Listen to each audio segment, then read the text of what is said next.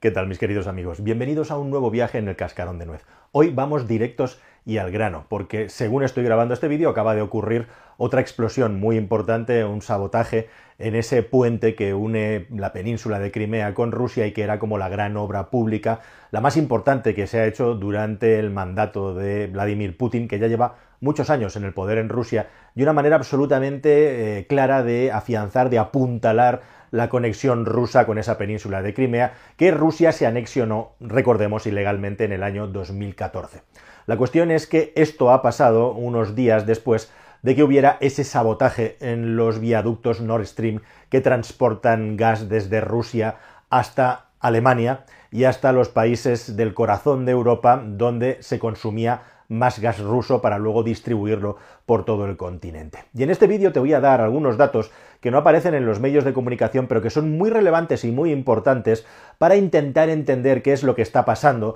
Yo tengo mi propia opinión, pero yo lo que quiero es darte los datos antes de darte mi opinión, porque lo importante es que te quedes con esa información y algunas informaciones clave que podrían darnos pistas, tanto en una dirección o en otra, de qué es lo que está pasando exactamente. Y lo que está pasando, como os decía en el título, y no es ninguna broma, es bastante inquietante mientras aquí en España seguimos discutiendo de auténticas chorradas en relación a lo que nos estamos jugando este invierno en Europa. Así que vamos directamente al grano y te cuento de qué va esto.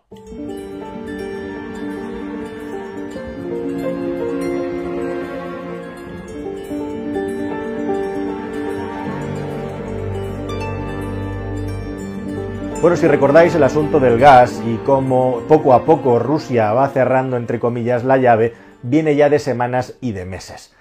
Hace no mucho, lo hablamos en este canal, comenzó a haber problemas técnicos que cortaban el gas eh, pues de una manera repentina y de una manera también intermitente. A continuación, lo que sucedió, lo que ocurrió, fue dos cosas. Por un lado, que la famosa turbina que estaba en mantenimiento en Canadá tuvo muchos problemas para llegar a Rusia. Primero de todo, había incluso un problema legal, porque teóricamente Alemania estaba el propietario de la turbina haciendo un bloqueo económico a Rusia y no estaba claro si un país tercero como Canadá podía ceder esa turbina a Alemania para entregársela a Rusia. Todo eso se resolvió diplomáticamente muy rápido y cuando por fin los papeles quedaron arreglados, esa turbina se fue a Rusia pero se perdió y esa llave del gas nunca quedó abierta o quedó abierta parcialmente. Mientras eso sucedía, igualmente también Rusia le cerraba el gas a países que son muy hostiles como reacción a la hostilidad que Rusia está lanzando contra los países de la Europa del Este. Y uno de esos países, aparte de los estados bálticos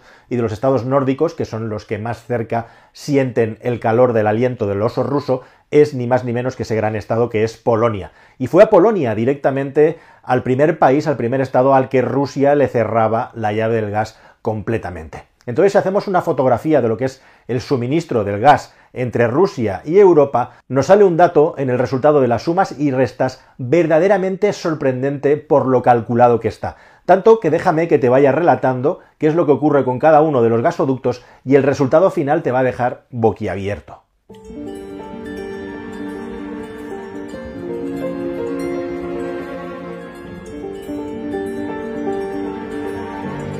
Bueno, como sabéis, ha habido una serie de saboteos en los viaductos de gas en esos grandes conductos Nord Stream 1 y Nord Stream 2. Y primero de todo hay que contar que estos dos gasoductos, y esta es una de las cosas sorprendentes que no se cuentan en los medios de comunicación, es que no estaban dando ningún gas actualmente a Europa. Primero porque uno de ellos, el Nord Stream 1, el que ya lleva funcionando mucho tiempo y que tiene nada menos que la capacidad de abastecer con 1.200 millones de metros cúbicos de gas a Europa estaba cerrado porque directamente Rusia no llegó a reactivarlo, lo fue apagando poquito a poco y actualmente prácticamente no nos estaba dando ningún tipo de gas. Y en segundo lugar, el Nord Stream 2, el gasoducto Nord Stream 2, resulta que no se llegó a inaugurar nunca, a pesar de que la infraestructura estaba terminada y estaba también enormemente celebrada por ambas partes antes de que toda esta fiesta se aguara en febrero con la invasión de Rusia a Ucrania una infraestructura, la del Nord Stream 2, enormemente criticada por los Estados Unidos de América, en tanto suponía otra manera más de estrechar lazos con Rusia por parte de Europa y de depender del suministro de energía de Rusia por parte de Europa. Y eso, lógicamente, es algo a lo que a los Estados Unidos de América no le interesa estratégicamente, que en Europa seamos dependientes de Rusia. Al margen de eso, igualmente también hay que tener en cuenta que Rusia es un socio bastante especial, un país bastante especial, como se ha demostrado posteriormente. Así que esto ha alimentado mucho las teorías de que Estados Unidos podría estar detrás de los sabotajes de estos dos viaductos de gas. Lo cierto es que estas explosiones, que realmente han sido tres en estos dos gasoductos, ahora mismo están ya también cubiertas. No tenemos muy claro si se podría suministrar ahora mismo, en este momento, gas o no a Europa a través de estos conductos, pero lo cierto es que no, no, nos estaban suministrando ni un solo metro cúbico de los billones, billones anglosajones, millardos de millones de metros cúbicos que vienen cada año a Europa a través de ellos, porque estos dos conductos, el uno nos daba gas y el segundo era como una especie de backup para Alemania, principalmente para poder tener suministro de gas por otra vía extra. Y como digo, es una manera, por decirlo de alguna manera, de estrechar el cordón umbilical entre Europa y Rusia y concretamente entre Alemania y Rusia. ¿Es eso positivo para Europa? ¿Es bueno para nosotros? Bueno, pues eso formaría parte de una discusión posterior. Personalmente creo que en absoluto es bueno, pero la cuestión es que eso era. Y finalmente Alemania en el último minuto se vio obligada, se vio forzada a llevar a cabo toda una serie de procesos legales para no dar la certificación para que el Nord Stream 2 acabará funcionando. Bueno, al margen de estos dos conductos de gas que, como digo, han sido saboteados, pero que no estaban dando un solo metro cúbico ahora mismo, y esa es una de las claves del contenido que no se cuenta en los medios de comunicación, si esto verdaderamente hubiera sido un desastre, estaríamos hablando de ello a todas horas en los telediarios, pero nadie habla ya de este asunto, al margen del desastre medioambiental y de las indagaciones que se están haciendo, de las que ahora te voy a contar más.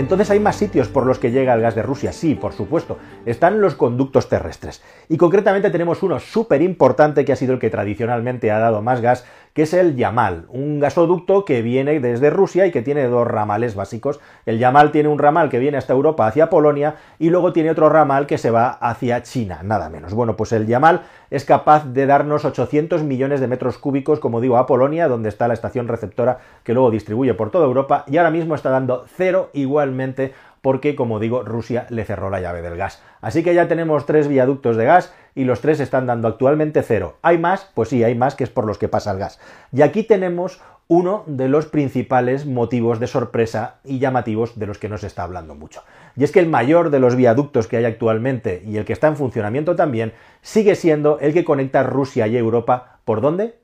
Pues sí, por Ucrania. Este gasoducto es capaz de entregar nada menos que 2.200 millones de metros cúbicos por semana y actualmente está trabajando a un rendimiento muy muy bajo porque Rusia va estrechando, va ahogándonos en el suministro del gas y va cerrando la llave del gas según pasan las semanas y pasan los meses. Y actualmente ahora está dándonos nada más y nada menos que 200 millones de metros cúbicos, que como digo es más o menos el 10% de la capacidad de transmisión de gas que tiene este gasoducto. ¿Hay algún conducto más de gas que esté en funcionamiento? Pues sí, todavía hay otro más. Todavía hay un conducto más que es el que pasa por Turquía. Y este es mucho más modesto porque está, tiene la capacidad de arrojar 330 millones de metros cúbicos por semana y está funcionando al 100%. Turquía, si lo sabéis, supongo que lo sabéis, se ha ofrecido y está funcionando como un mediador clave para intentar mediar, medrar entre las partes, entre Ucrania y Rusia en este momento. Y casualmente es el único de los gasoductos que funciona completamente al 100%, aunque también es el gasoducto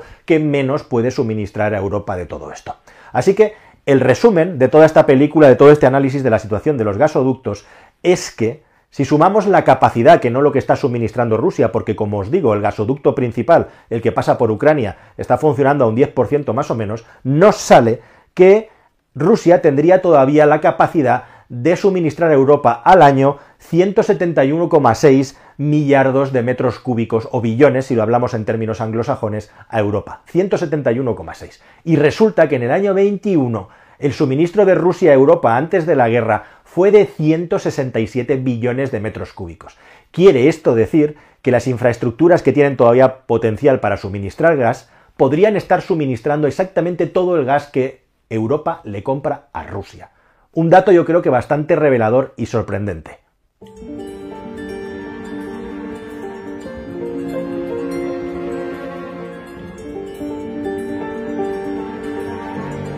Y esto debería de darnos el dato de hacer pensar que en este juego del gato y el ratón y jugando con los niveles de dolor, Rusia todavía mantiene una puerta abierta a Europa para que este conflicto se pueda detener de alguna de las maneras. La cuestión es que resulta muy llamativo, resulta sorprendente que habiendo una guerra entre Rusia y Ucrania, una guerra provocada por la invasión de Rusia en Ucrania, no se hayan atacado las infraestructuras gasísticas clave entre estos dos países y Ucrania tiene una de las llaves del gas para Europa que continúa plenamente intacta. ¿Y esto cómo es posible? Bueno, pues es posible de la misma manera que muchas de las infraestructuras clave, no digo que todas, pero muchas de las infraestructuras clave de Ucrania siguen intactas, siguen manteniéndose y sí, hay ataques sobre estaciones, hay ataques sobre puntos del ferrocarril, tenemos el corte total de la central nuclear de Zaporilla, que es la central nuclear más potente que hay en toda Europa, pero la mayoría de las infraestructuras permiten que Ucrania pueda seguir funcionando e incluso la vía de gas,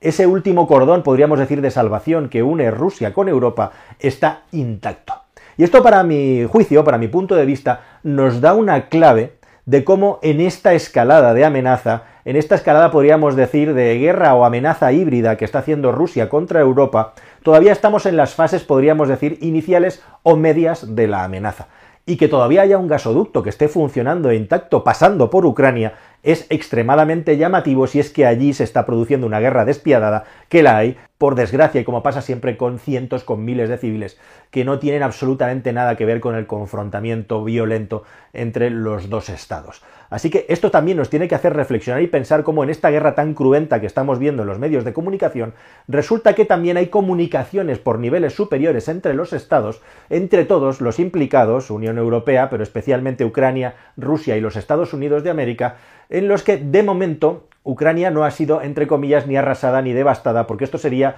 llegar a un nivel en la escalada bélica superior en el que parece que ninguna de las partes quiere jugar a ello. Y para eso también hay que pensar, y sobre esto voy a hablar en un vídeo posterior, aunque ya hablé en un vídeo anterior, que la figura de Vladimir Putin está extremadamente presionada por el peso de su propio discurso, de su propia historia, pero sobre todo y por encima de todo, como os conté en este canal cuando nadie hablaba de ello, porque tiene a su alrededor gente que es mucho más radical y ultra que él mismo. Así que evidentemente esto es una partida de cartas en el que el nivel, digamos, de violencia y de dolor ha llegado a determinado nivel, pero estamos todavía en una fase de comedimiento y esto puede llegar a ser mucho peor y ojalá que esto no suceda. Pero todavía hay un dato clave que no se está revelando en los medios de comunicación y que verdaderamente para mí da una pista definitiva. El mismo día, el mismo día que hubo las detonaciones en los gasoductos Nord Stream que están actualmente parados, fue el día, quien lo hizo lo sabía, en el que se inauguraba un nuevo gasoducto que une Noruega con Polonia. Se llama Baltic Pipe y este gasoducto tiene la capacidad de extraer nada menos y lanzar hasta el 8% de todo el gas natural que es capaz de extraer de su subsuelo soberano el país de Noruega. Así que quien hizo este sabotaje, quien hizo esta acción encubierta, sabía perfectamente el mensaje que estaba mandando a Europa y a los países europeos y específicamente un país tan sensible como Noruega, que es el único gran productor de gas natural y de hidrocarburos que tenemos actualmente en Europa, lo cual para mí da una pista definitiva de quién hay detrás de estos actos de sabotaje. Por más que si haces encuestas, normalmente te esté saliendo que un 55% de las personas creen que ha sido Rusia y un 40-45% creen que han sido los Estados Unidos de América para forzar nuestra debilidad y forzar también nuestra dependencia de sus hidrocarburos y gases naturales licuados que vienen en barco y que tanta pasta les está haciendo ganar frente a una Europa débil. Y hablando de Europa débil, esta es la parte más inquietante de todo esto, esto es un asunto que le pilla a Europa sin un plan definido de defensa de sus infraestructuras que ahora a toda velocidad vamos a tener que desarrollar e incluso ya muchos países como Francia, como Alemania y como la mismísima Inglaterra ha puesto en marcha poniendo sus medios militares al servicio de estados como Suecia y especialmente Noruega, donde están algunas de las infraestructuras más sensibles por las que nos llega, como digo, el gas y los hidrocarburos. Noruega, un país que tenéis que saber que tiene nada menos que 90 yacimientos de petróleo y gas natural que a su vez, en muchos, la inmensa mayoría de los casos, tienen su tubería correspondiente para poder transmitir aquello que extraen de su subsuelo. Y tenéis que saber también que en los últimos días y semanas, en muchas de estas plataformas han empezado a aparecer drones misteriosos que sobrevuelan estos lugares sin que esté ni acordado, ni regulado, ni tampoco aprobado sin saber muy bien estas aeronaves de dónde salen, de dónde vienen, ni qué es lo que están haciendo. Como tampoco se sabe muy bien si está completamente confirmado el avistamiento de varios barcos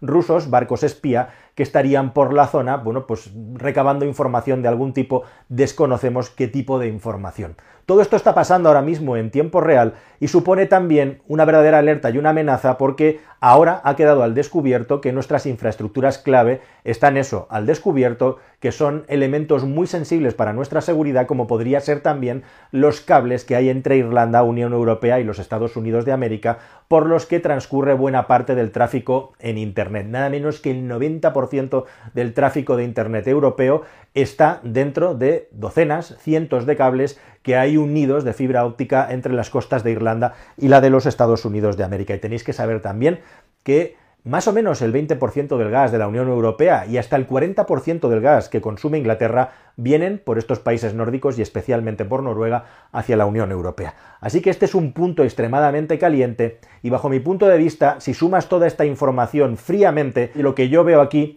es un juego del gato y el ratón en el que el umbral del dolor se va subiendo y a medida que se acaba el tiempo hasta que llegue el invierno de verdad, se van realizando distintos tipos de acciones de espionaje y de sabotaje para intentar tomar ventaja en una hipotética negociación en el futuro. Y ojalá que esa negociación llegue, ojalá que esa negociación se produzca y ojalá que este invierno en Europa esté todo tranquilo y ojalá también que en Ucrania deje de perder la vida gente de una manera tan injusta, tan bárbara y tan desgraciada como la que estamos viviendo ahora. Así que, queridos amigos, con esto os quiero contar nada más, que efectivamente todo esto lo que busca también es generar esa sensación de inquietud en las autoridades y también en la ciudadanía europea, e igualmente también de urgencia para meter presión para que un bando y el otro se tengan que sentar a negociar o al menos reducir la presión de Europa sobre Ucrania en forma de ayuda de armamento y de sanciones contra Rusia, mientras Rusia se está rearmando, se está lamiendo las heridas, se está dejando ganar terreno como en su día se dejó ganar terreno Ucrania, y todo esto nos puede llevar a una escalada en la guerra en la que en el horizonte final, como habréis oído, podría estar un ataque nuclear. Pero de eso, del ataque nuclear y también de la posición de Vladimir Putin, si os parece, hablamos en un próximo vídeo aquí en el Cascarón de Nuez. Hasta el siguiente amigos, muchas gracias. Adiós.